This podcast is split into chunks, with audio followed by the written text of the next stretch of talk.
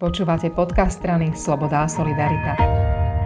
Dnes sa budeme rozprávať s predsedničkou poslaneckého klubu SAS Ankou Zemanovou, ale nielen preto, že je predsednička poslaneckého klubu, ale najmä preto, že je členka Brano bezpečnostného výboru Národnej rady. Na svete je uznesenie vlády o nových opatreniach, ktoré majú platiť od 8. marca a jedno z tých, ktoré vzbudili pozornosť, je aj to, že v uliciach má byť vlastne už od tejto stredy viacej policajtov, viacej kontrol a možno príde aj na to, o čom už dlho hovoríme, a viacej sa snažiť aj kontrolami udržať ľudí doma. A ako ty toto rozhodnutie komentuješ? Je mi veľmi ľúto celej tej situácii, hlavne tej epidemiologickej, aká je v nemocniciach, ale tú chorobnosť treba zastaviť pred bránami nemocnice. A tá sa dá zastaviť jedine, alebo najmä znížením mobility ľudí. Ja viem, že už ľudia sú veľmi unavení, už je to pomaly rok, čo majú rôzne, rôzne obmedzenia zníženie mobility najvýraznejším spôsobom e, pomôže. Mnoho ľudí dodržiava opatrenia, snaží sa, rešpektujú, nestretávajú sa. Chodia von len v tých prípadoch, ktoré umožňujú uznesenie vlády a odporúčania, ale možno jedna tretina ľudí je takých, ktorí si hľadajú rôzne cestičky, výhovorky a tieto opatrenia nedodržiavajú. Podľa toho nového uznesenia by vlastne politici od ľudí chceli, aby oznamovali tých, o ktorých vedia, že porušujú práve rôzne zákazy vychádzania, možno aj keď sú pozitívne testovaní. Aj to zožalo takú istú mieru kritiky, že vlastne máme sa navzájom udávať?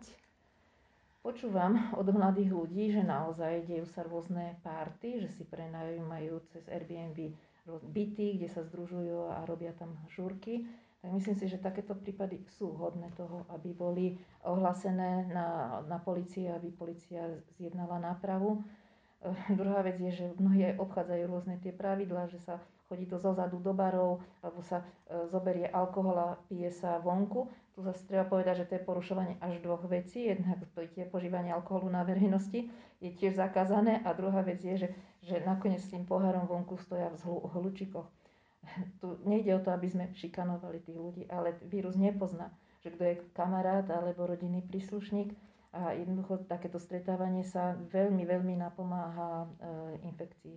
No my ale nemáme dáta, čiže my nevieme povedať, koľko ľudia sa možno práve takto nakazili a na to tiež mnohí ľudia odkazujú, že e, množstvo toho nevieme a niektoré z tých opatrení si aj odporujú.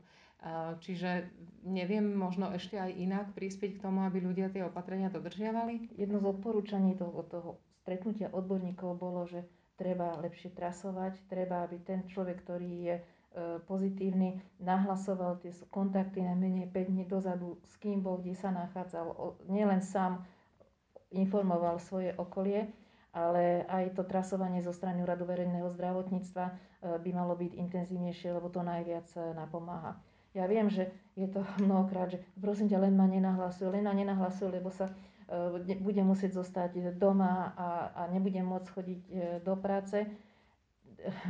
Žiaľ, tie prípady, ktoré počúvame z rôznych okolností, kde živnostníci majú možnosť pracovať, ale takýmto spôsobom e, by museli vlastne zostať v karanténe a musia živiť rodinu, platiť hypotéky a ďalšie účty, tak e, prichádza vláda s návrhom, aby sa e, vlastne prispelo počas karantény ľuďom, ktorí musia zostať e, doma, či už z titulu ochorenia, ale najmä tým, ktorí sú v karanténe len z toho dôvodu, že sa stretli s človekom, ktorý bol pozitívny. To som sa presne chcela opýtať, že jedna vec je uh, výlety a zábava s kamarátmi a druhá je množstvo ľudí, ktorí prepadávajú tou rôznou sociálnou a hospodárskou pomocou a jednoducho musia chodiť do práce. Potrebujú uživiť rodinu, uživiť seba, trvá to už strašne dlho. Uh, čiže oni by aj možno chceli ostať doma, ale fakt nemôžu.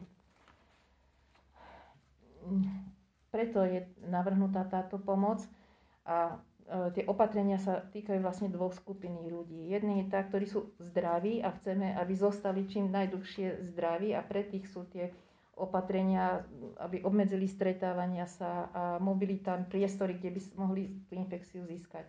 Tá druhá skupina ľudí je už tí, ktorí e, infekciu, infekciu majú a boli pozitívne testovaní aby sa títo ľudia vedeli účinným spôsobom liečiť od prvého dňa, aby dostali vlastne tú sa povedať, prednemocničnú ale, e, informáciu o tom, aké lieky, aby e, mohli skontaktovať lekárov. Tu na veľmi vítam aj opatrenie, ktoré bolo prijaté, že samozprávne kraje, ktoré zodpovedajú v podstate za výkon práce lekárov, majú zriadiť e, takú pomocnú infolinku, že v prípade, že sa človek nedovolá, nevie kontaktovať svojho všeobecného lekára, tak cez túto infolinku e, dostanú príslušné usmernenia, čo robiť, ako robiť, aby nezostali v podstate doma sa liečiť na samočiličiteľský spôsob, čo žiaľ veľakrát potom končí tým, že z jedného dňa na druhý sa im prudko zhorší stav a idú do nemocnice kde už vlastne sa musia len riešiť tie následky toho, že, že tie prvé dni e, nebol človek dostatočne liečený.